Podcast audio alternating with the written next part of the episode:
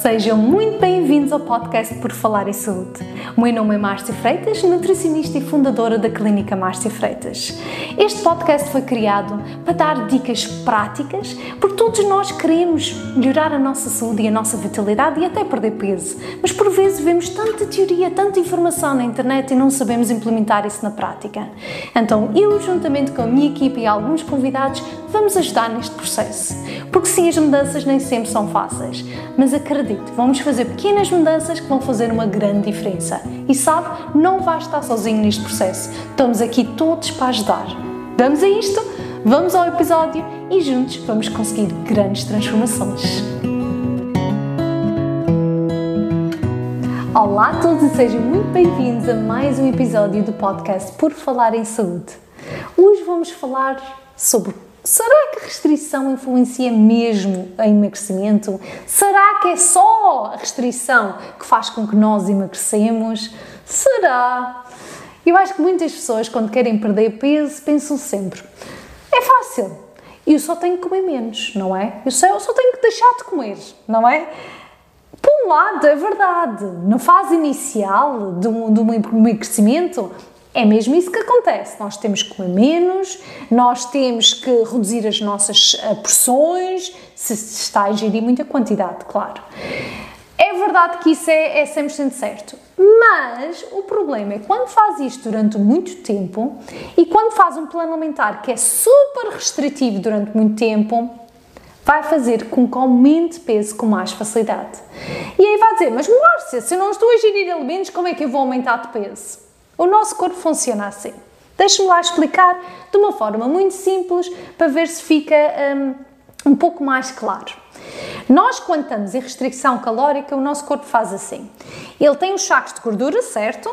E ele vai, ele, ele diz: Ok, eu neste momento não tenho alimento suficiente, então eu tenho que ir aos sacos de gordura, quebrar a gordura, partir em pedacinhos mais pequeninos e depois enviar para as minhas fábricas de energia, que chamam-se as mitocôndrias. Eu tenho que enviar isto para as minhas fábricas de energia para ser utilizados pelas minhas fábricas de energia para produzir energia e eu estar bem no meu dia a dia. Está bem? Por isso o nosso corpo tem essa excelente capacidade. Quando não tem alimento, ele vai buscar a nossa gordura para produzir na mesma energia. Onde é que está o problema? O problema está que, se fizer isto constantemente, se estiver sempre a fazer restrição, com a restrição também não vem nutrientes certos. Como está sempre a comer a mesma coisa ou está a comer muito pouca comida, os nutrientes mais tarde ou mais cedo vão estar em falta. E o que acontece? Para as minhas fábricas de energia funcionar, eu preciso mesmo que haja nutrientes. Se não houver nutrientes, o que é que vai acontecer? A minha fábrica vai dizer: olha, desculpe, eu vou entrar em greve porque eu não tenho substrato. É como alguém estar a trabalhar sem salário. Ok? É, é a mesma coisa. É uma fábrica que não tem dinheiro para pagar os seus funcionários e o que é que vai fazer? Os funcionários, mais tarde ou mais cedo, não vão tolerar, não é? E as mitocôndrias fazem isto, que é, eu não tenho nutrientes e vou parar de funcionar. E então, se continuar a fazer esta restrição, o que é que o seu corpo vai fazer? Ele vai continuar a mandar realmente a gordura que foi quebrada porque continua a comer pouco, mas quando a gordura chega às, às mitocôndrias, a nossa fábrica de energia, ela vai dizer: ah, ah, estou em greve e vai mandar esse tretinho de volta para os sacos de gordura outra vez. E o que é que vai acontecer? A pessoa até vai ter mais facilidade e aumentar de peso. A pessoa devolve a gordura para os sacos outra vez e depois isto é um processo contínuo. E, o que, e sabe o pior de, de, de, dessas situações? É quando a gordura volta, vai voltar mais para a zona abdominal, que é a zona onde nós não queremos.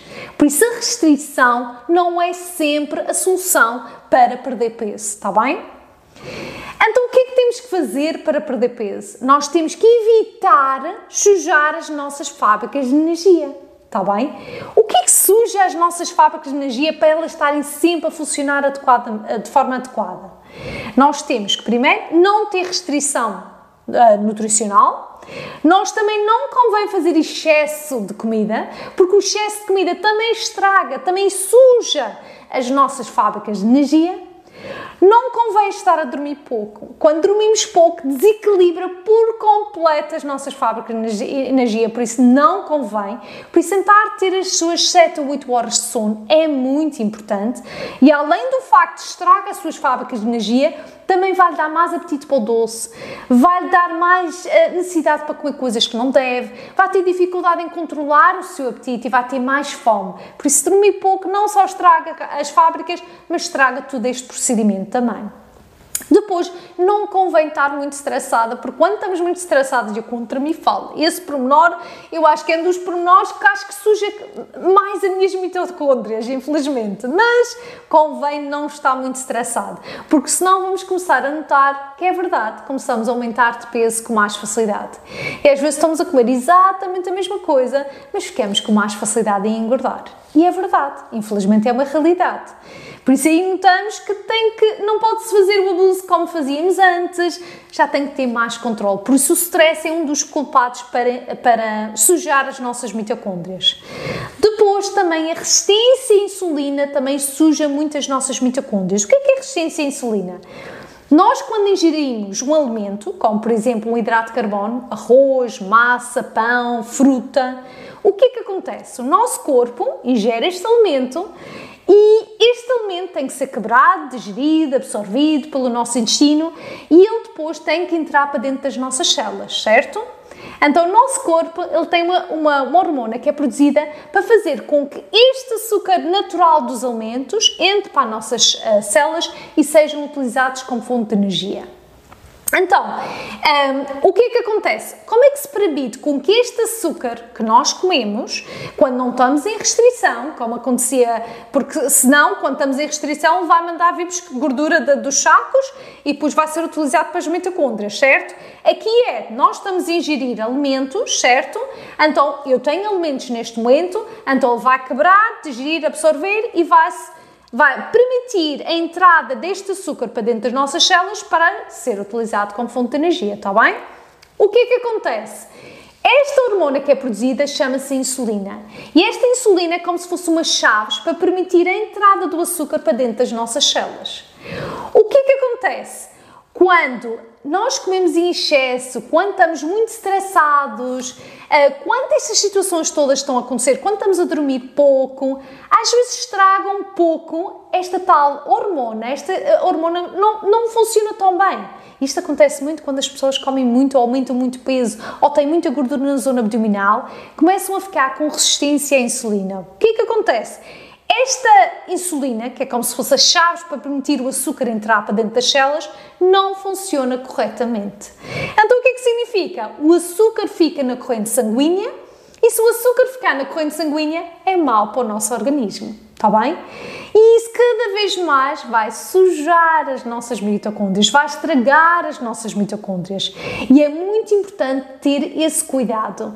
Ter o cuidado de ok, se eu tiver resistência à insulina, eu tenho que melhorar a minha resistência à insulina para as mitocôndrias funcionar bem. Por isso, vão ser pessoas que antes comiam muito e depois, um, agora, o seu corpo não está a dar conta do recado. Por isso, temos que perder peso, temos que perder uh, gordura na zona abdominal uh, e temos que cuidar da nossa alimentação para esta resistência à insulina melhorar. Outra coisa que também estraga é uh, toxinas no nosso organismo. Por isso, pessoas que utilizam muitas coisas que são feitas um, com plástico, como por exemplo, usam muitos taparoeiros de plástico, usam muito garrafas de plástico, uh, bebem água, muito garrafas de plástico que estiveram uh, sujeitos a temperaturas muito elevadas. Uh, simplesmente nós temos plástico distribuídos ao longo do nosso dia, não é? Por isso, evitar um pouco o plástico na nossa vida, que é uma toxina no nosso corpo também, que também pode influenciar também as nossas mitocôndrias. E não só outras toxinas, desde a poluição, os pesticidas, por sim, optar por produtos que tenham menos pesticidas possíveis e toxinas do nosso meio ambiente, os, os, os, os, um, os conservantes, os corantes, tudo isso são substâncias nós não precisamos no nosso corpo e vai estragar as nossas mitocôndrias. Também outra coisa que estraga é a falta de exercício. Por isso, uma pessoa que não faz exercício vai ter umas mitocôndrias a funcionar a meio gás. Por isso, façam exercício para as nossas mitocôndrias funcionar bem. Porque estas fábricas de energia, quando estão a funcionar bem, vocês vão notar que vão poder comer e vão conseguir perder peso, está bem? E não é preciso restrição.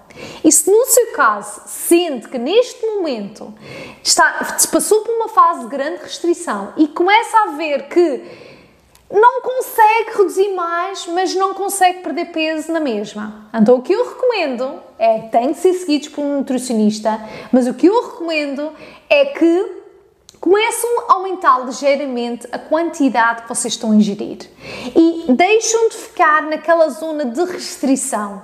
Eu pessoalmente, quando eu vejo alguém que vem às minhas consultas e diz Márcia, eu já não posso cortar mais, mas também eu noto que eu estou a aumentar de peso e já não sei o que fazer. Sabe o que é que eu faço muitas vezes depois de analisar, ter a certeza que é mesmo a restrição a provocar este aumento de peso, eu faço um aumento das quantidades. E as pessoas vão dizer, mas Márcia, eu vim aqui para perder peso, eu não vim aqui para aumentar, eu só quero que tenhas a certeza disso. E eu, eu vou responder, eu sei.